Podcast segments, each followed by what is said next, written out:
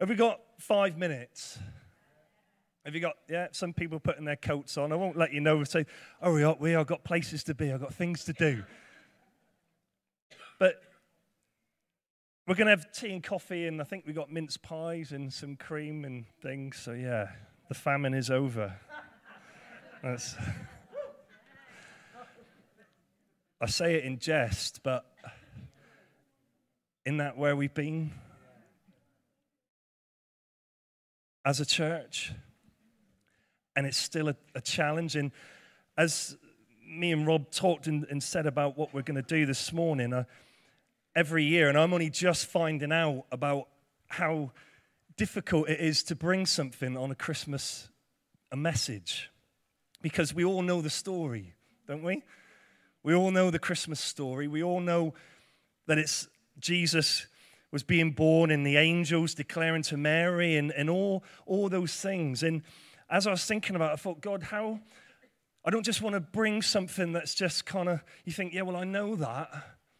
And I know, I know that message, and if I wanted to bring something just, just maybe small to say, how does that fit in with where we are as at as a church? Where, where does the, the Christmas message fit in with saying, well, where are we at? Through so, so what I want to do, and I want to try and do it justice, is looking through the lens, as it were, of where we've been, that, that, that word that we're working for at the moment as a church, that is such a challenging word. And like we keep saying, we haven't seen the fulfillment of that yet. And I'm excited about 2024. I'm excited about it.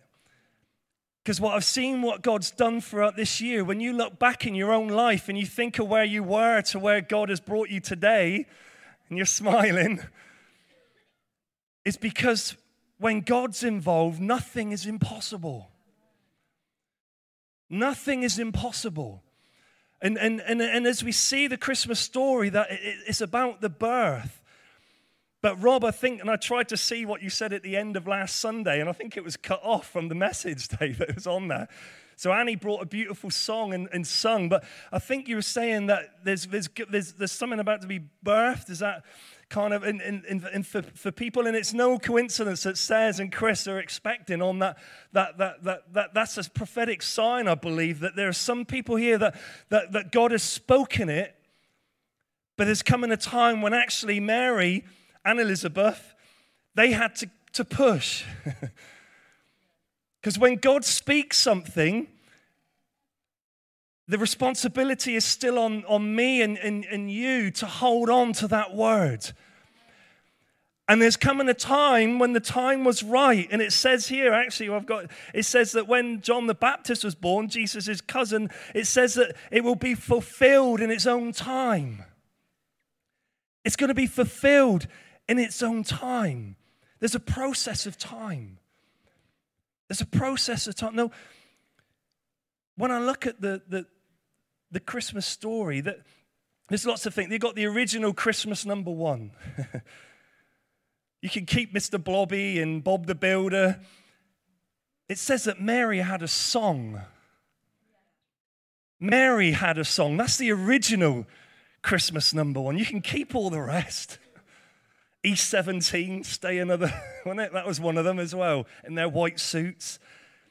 But Mary had the original Christmas number one. And there's, there's, a, there's a line in the song at the very beginning, in verse 46 of Luke 1, it says that Mary says, My soul magnifies the Lord, and my spirit rejoices in God, my Savior. She's saying there, My soul, it's almost like a psalm. It, it, could easily be a psalm, and it's a song of saying, My soul magnifies the Lord, and my spirit rejoices in God, my Savior. Where's it coming from? It's coming from in here. And, I, and, I, and I, I'd encourage you to go back on, on YouTube and, and, and re listen to the word that was brought last week because part of what I said is before you see it, you've got to sense it. And you responded to, it, and I love, I, I heard, I love to hear people respond when I speak. Some people say, well, I can't respond to you. I love, I feed off that. When there's a response. And, and I said that sometimes you got to sense it first before you see it in the spirit. And this is what Mary did. She hadn't seen it yet, but her soul had seen it, her spirit had connected with what the angel said. And the difference between her and, and, and Zac, Zacchaeus, wasn't it? Not Zacchaeus, what's he called? Zachariah, Zacchaeus, he was someone else. But he didn't believe. He said, How can this be? I'm too old. And the angel said, Well, you're going to be mute then until the birth because he didn't believe. But what did Mary do? It says, Let it be according to your word. Her spirit and her soul, she said, I might not see it yet, but I sense it. I sense it. And in her song, what really caught my attention was in verse 53, where she says that He, because after she says, My soul magnifies the Lord and my spirit rejoices, she then turns from saying her to, to, to being what God is doing. And she says that He has filled the hungry with good things. Doesn't that fit in with what the word was brought that the famine's over. Why is the famine over? Because he's brought provision. But he's going to fill the hungry with good things. That word hungry there is really interesting. Really interesting. The actual implication of the Greek word hungry there actually means famished. He's going to fill the famished. He's going to fill the starving, the poor. The, the, the deeper implication is saying toiling for daily substance, toiling for daily survival. That's the implication there of Mary's song. He's going to fill the hungry with good things. See, and you may be saying that I don't see that yet. See, the, the angel said to Mary, Rejoice, highly favored one. But she looked and she said, I don't feel favored necessarily. I don't see any extra. In fact, what you're saying to me is going to totally change my life. People will look and stare and say, ah, Say that's Joe. God's baby? What you, you mean? As she started to grow, and they said, Yeah, it's God came and this God's baby, but people would have been talking. They wouldn't have believed Mary. Joseph actually said he wanted to put her away secretly because he knew the implications of it. Rejoice, highly favored one. And you say, I'm supposed to be favored? And I know God says I'm favored. And we say the famine's over and I'm favored, but the famine's over, but my life is still working the same. It's still the same stuff that I'm dealing with. There's no change. How am I favored? And when Mary and Joseph got to the inn, it says there was no room at the inn. And Mary and Joseph could have said, I'm favored. We, we booked in. Shouldn't we be having like a, a water bath? There should be, we should be in the ensuite. I'm highly favored. This is God's son. What do you mean there's no room? We should be having a free mini bar. There should be a 75 inch TV on the, on the wall with Sky Sports linked up.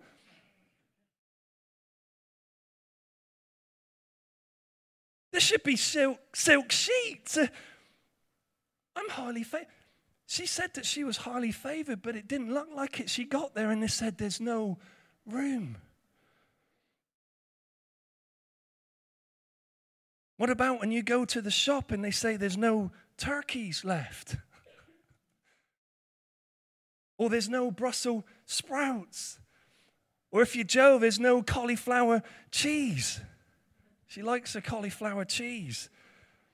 Or this morning, even worse, as I'm in the shower, I get the, the shout from downstairs, and Joe came running out and she said, There's no signal to the skybox. So don't go telling Joe that, okay? Don't. T- oh, she's here. There's no signal to the skybox. There's no room at the inn.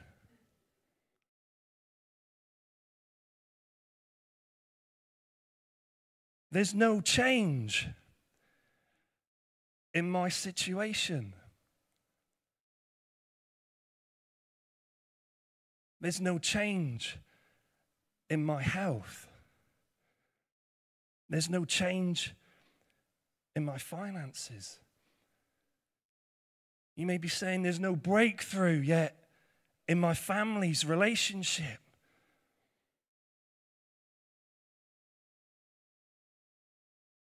We can all look and we've had fun and it's been great this morning, but we can all look and relate to say, I know, God, you're saying I'm favored.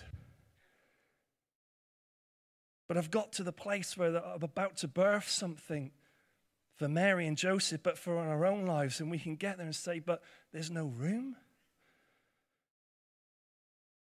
I'm supposed to be favored. And now we're saying the famine's over, and, but it doesn't look any different in my life.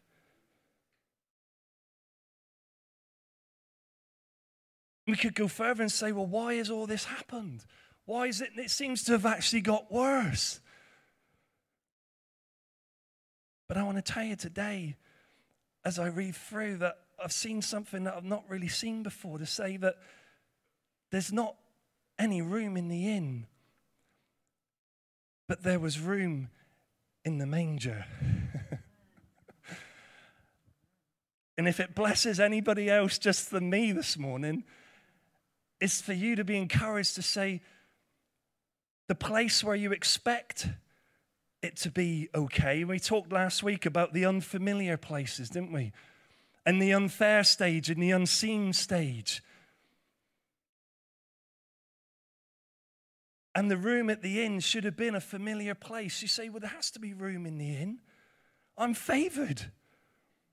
This has to work out. I'm a Christian. God loves me. And yes, it does. But there is room in the manger the unexpected place, the greatest gift, as Wendy said from the crowd, the greatest gift of all was in an unexpected place. There was no room at the inn, but the feeding trough, the manger where they lied, Jesus, there was room in there. And if there's any message, and I'm bringing it to a close, if there's any message for you to hold on to today, is to not be afraid of the unfamiliar place, the unexpected place. And that today you are favored. As the angel came and spoke to Mary and said, Rejoice, highly favored one, I want to tell you today that you are favored, even though you may not feel like it, even though your life circumstances may not look like it. Even though you may be looking into 2024 and thinking, I don't see a way out or I don't see a way through, but Jesus today says that you are highly favored and there is grace upon your life. There is favor and grace for you. And that we're no longer under the law of, of, of, of before, we're under the law now of grace. Aren't you grateful for Paul when he says that we no longer now, sin has no dominion over you? That's because of Jesus. But I want to tell you, there's some places in, in, as we go forward in the next season where it's going to be unexpected, unfamiliar places where it's going to say there's room there. There's a place there for you. There was room in the feeding trough. I'd just like us to stand please. Is to know today that you are favored.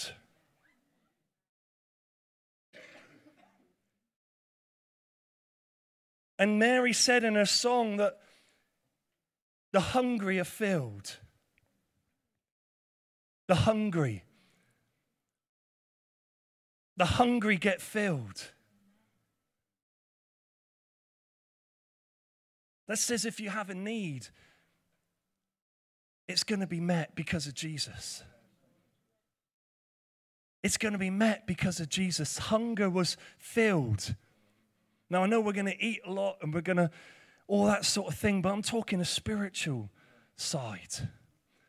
A spirit, have you got a spiritual hunger inside of you this morning? that Mary says he filled the hungry with good things. With good things. I'd just like us to close our eyes, please. Because today I know that there are some here that are, are looking, saying, well, my life at the minute is not matching maybe what the Bible says. I may be saying that I'm favored, but I don't see it, I don't feel it. It doesn't match up.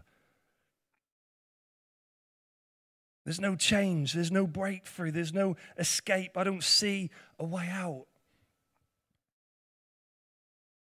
But I want to tell you today that says, For with God, nothing will be impossible. Nothing will be impossible to you. And as the angel came, I want you to hear the words which says, Rejoice, highly favored one.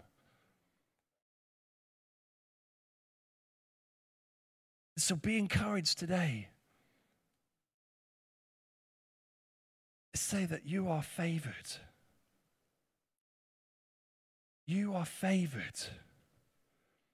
So, Lord, I pray that, Lord, you, you open the eyes of those who need to see you, Jesus, of those that are holding some things before you that they haven't had a breakthrough yet. They're still going through the same things, Lord, that they're toiling away. But it says that you will fill the hungry, those that are toiling, those that are daily just trying to get by each day. You're going to do something good in their lives, Lord. I declare that because of who you are. Lord, I'm thankful today, Lord, for people in this place that, Lord, our favor is not dependent on what we do. It's not dependent on whether how good we are. It's not dependent on how much we do, Lord. It all is dependent upon who you are. That's where our favor comes from. So, Lord, in this place, Lord, I pray your presence, your revelation just comes upon those people, Lord, this morning that are hungry. That Jesus, you rest upon them. And to know that there's, there's room in the manger, in that unfamiliar place. Lord, we're thankful for who you are. We're thankful that you came. There's a song in our heart, Lord. There's a song on our heart. Our soul magnifies, declares your goodness today. Because even though we may not see it yet, Lord, we sense it. We sense it that you're about to do something great. We sense it, Lord. Lord, go, you go with us from this place. We're thankful today, Jesus. We love you. Can you tell him that you love him this morning? That we love you, Jesus. We're thankful for your favor. We're thankful for your grace. We're thankful for your love that's unconditional. In your name, Jesus.